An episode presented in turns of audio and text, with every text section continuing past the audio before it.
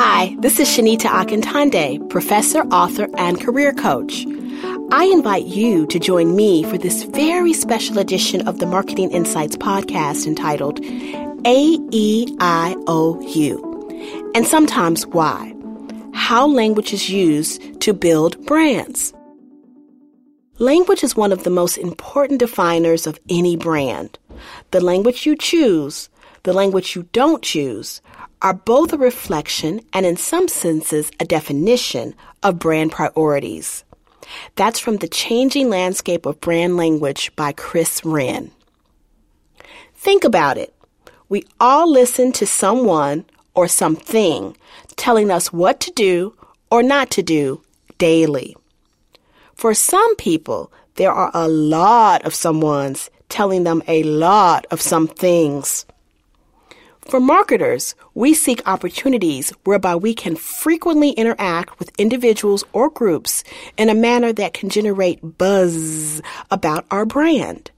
Specific people, from movie actors to models, pop stars to politicians, have major influence because their presence, power, or expertise makes people want to follow whatever they tell them to believe, do, or say which can include purchasing a particular product.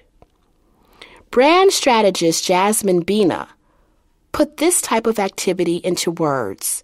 She says, own the language, own the customer.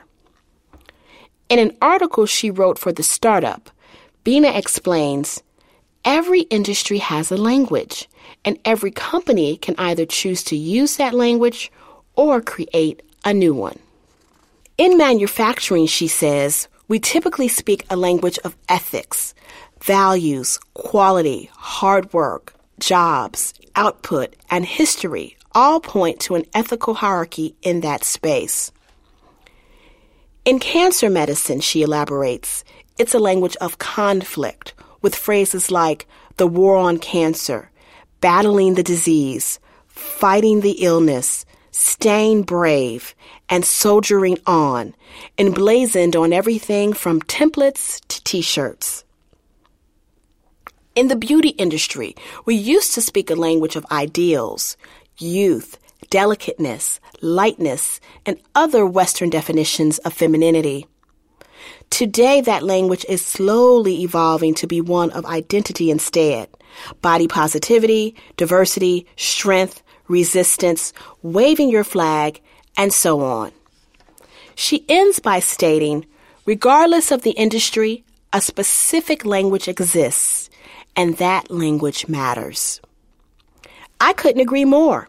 And in our special time together on this podcast, AEIOU and sometimes why, allow me to provide a few examples to further illustrate these points. Salespeople, along with their customer service cousins, can act as brand ambassadors whose persuasive wielding of words can turn the heart of even the most stubborn customer from lead laden tissue beating dully in their chests to licorice lace lollipops looped with brand love. The power of persuasive language lends itself to non marketing arenas as well.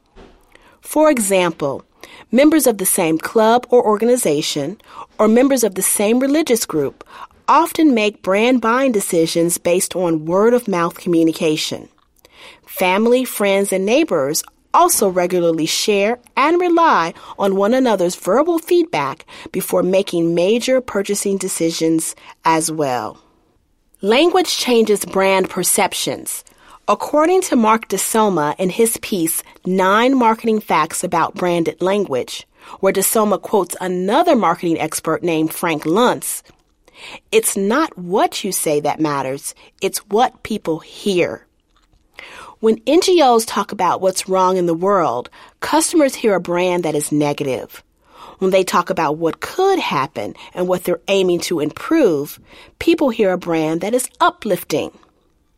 When Oxfam found that their Against Poverty message wasn't working, they very successfully shifted to a way of talking that was pro humanity. Receptivity surged. That's because changing the language changes the premise.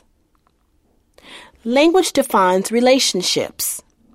Your tone reflects how at ease you feel in your own brand skin. Formal brands use formal language, and that formality rubs off onto their dealings. Relaxed brands use more informal, chatty language and help their consumers feel at ease. If your tone and manner don't reflect your values and your personality, your communications will always feel awkward. Di Somma summarizes with the point that language is instinctual. You may need rules to start with, he states, but in time, you should know whether a communication is on brand, quote unquote, or not, from how it feels.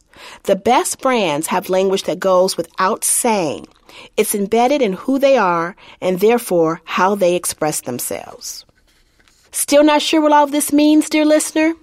Then just tune in to one of my earlier Marketing Insights podcasts called Dr. Feel Good. That entire broadcast provides tips for connecting with the heads, hands, and hearts of consumers. But back to this Marketing Insights podcast. In our final few seconds together, Marketing Maestros, allow me to summarize what we covered in A, E, I, O, U, and sometimes Y, the language of brands. Language defines. Language refreshes. Language challenges meanings. It requires people not just to re-articulate what they believe, but to express that belief in a way that they may well never have thought of before. Just like many of you listening to this very Marketing Insights podcast. Until next time, which will be our best time, follow me on Twitter at Shakintonde. That's at S H A K I N T O N D E.